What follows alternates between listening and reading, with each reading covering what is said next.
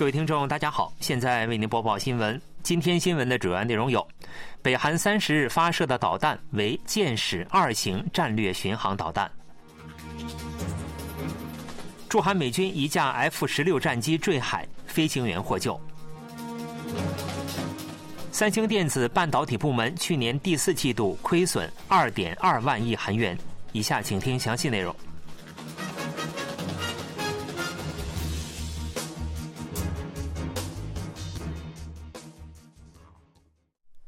北韩官方媒体朝鲜中央通讯社三十一日报道称，三十日发射的导弹不是火箭三三一新型战略巡航导弹，而是现存的箭矢二型战略巡航导弹。朝中社在进行朝鲜人民军总参谋部战略巡航导弹训练的报道中表示，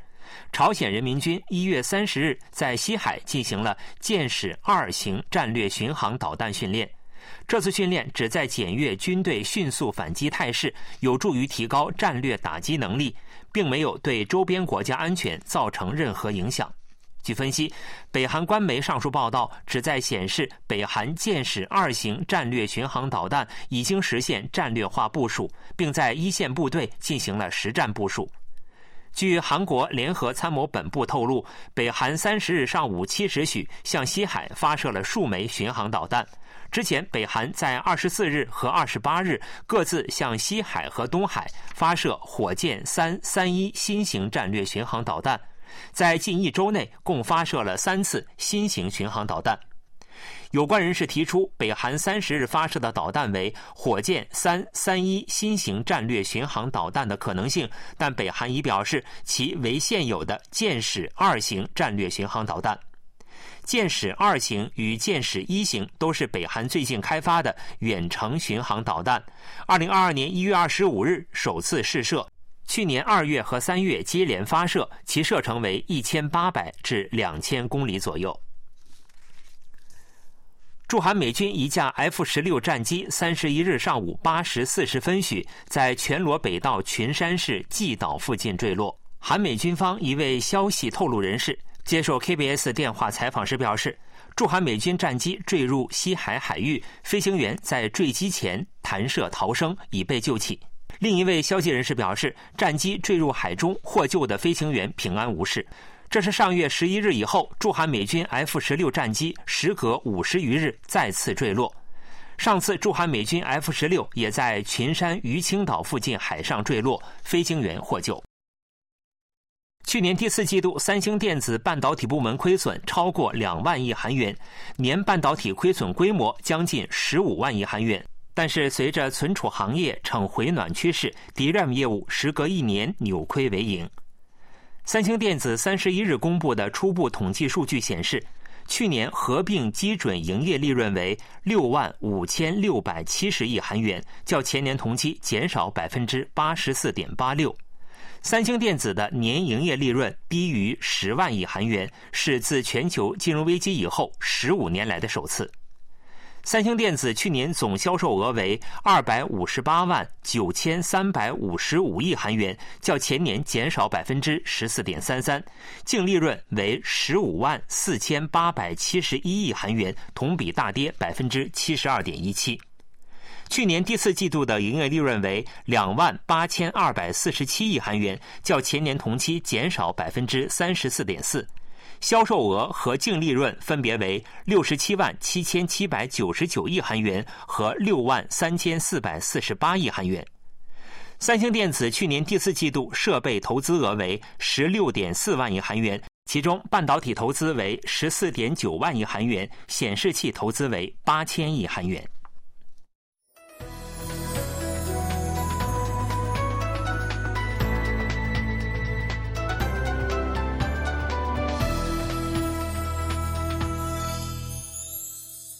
KBS World Radio，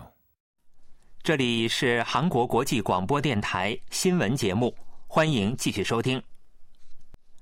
韩国科学技术情报通信部发现，开通廉价手机号码时所需的用户实名认证过程存在安全隐患，要求廉价手机运营商予以改善。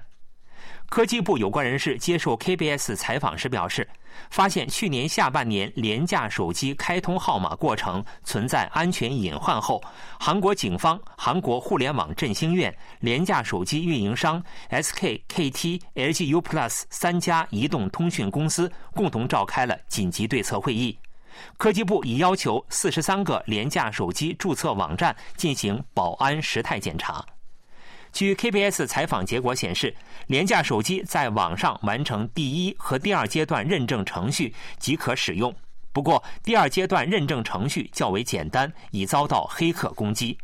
第一阶段认证是指通过居民身份证、驾驶执照、姓名等进行实名认证；第二阶段则是指通过 Naver 或 Kakao 等门户网站的追加认证程序。遭到黑客攻击的部分廉价手机已被用于电信诈骗犯罪。首尔地方检察厅掌握了相关情况，正在进行追查。科技部表示，截至下月，廉价手机运营商需改善认证程序，目前正在研讨对未遵守规定运营商的营业限制措施。韩国足球队力克中东劲旅沙特队晋级亚洲杯八强赛。克林斯曼主教练率领的韩国足球队，韩国时间一月三十一日在卡塔尔教育城体育场与沙特阿拉伯进行亚洲杯十六强比赛。双方在上下半场和加时赛上打成一比一。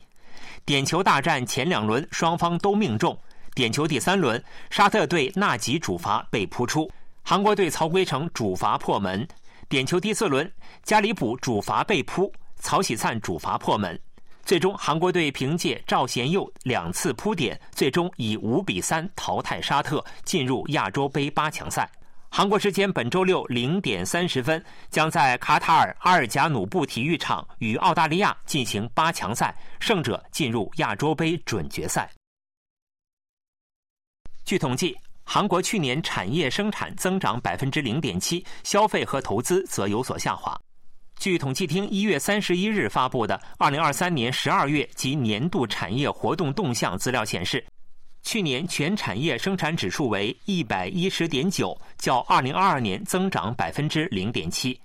以各项目来看，虽然汽车和医药品生产有所增加，但受到电子零部件和半导体低迷影响，矿工业生产减少百分之三点八。在服务业生产方面，金融保险和运输库存等同比增长百分之二点九，体现消费的零售额指数同比减少百分之一点四。二零二二年零售额也同比减少百分之零点三，连续两年呈现减少势头。轿车等耐用品的销售量增加百分之零点二，服装等准耐用品和食品等非耐用品的销售量却有所下滑。由于机械类和运输装备投资有所下滑，设备投资同比减少百分之五点五。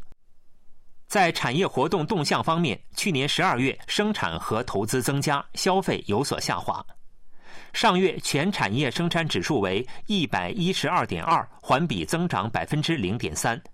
由于食品、通讯器材、电脑等产品的销量减少，消费减少了百分之零点八。在设备投资方面，机械类投资增长百分之五点五，建筑工程业绩则减少百分之二点七。以超过百分之四的利率获得银行贷款的约一百八十八万名小工商户，将从二月五日起利息获得退还。金融委员会和银行联合会一月三十一日表示，将正式施行小工商户利息负担减轻三种方案。上月，金融委员会和各大商业银行发表了所谓的“共生金融案”，承诺将向小工商户提供两万亿韩元规模的民生金融支援。由此，接受个人商业贷款的小工商户约一百八十八万人将获得一点五万亿韩元规模的支援，人均退息约八十万韩元。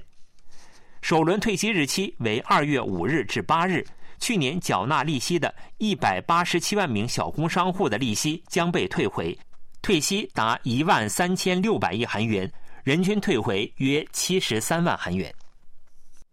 新闻播送完了，是由于海峰为您播报的，感谢各位收听。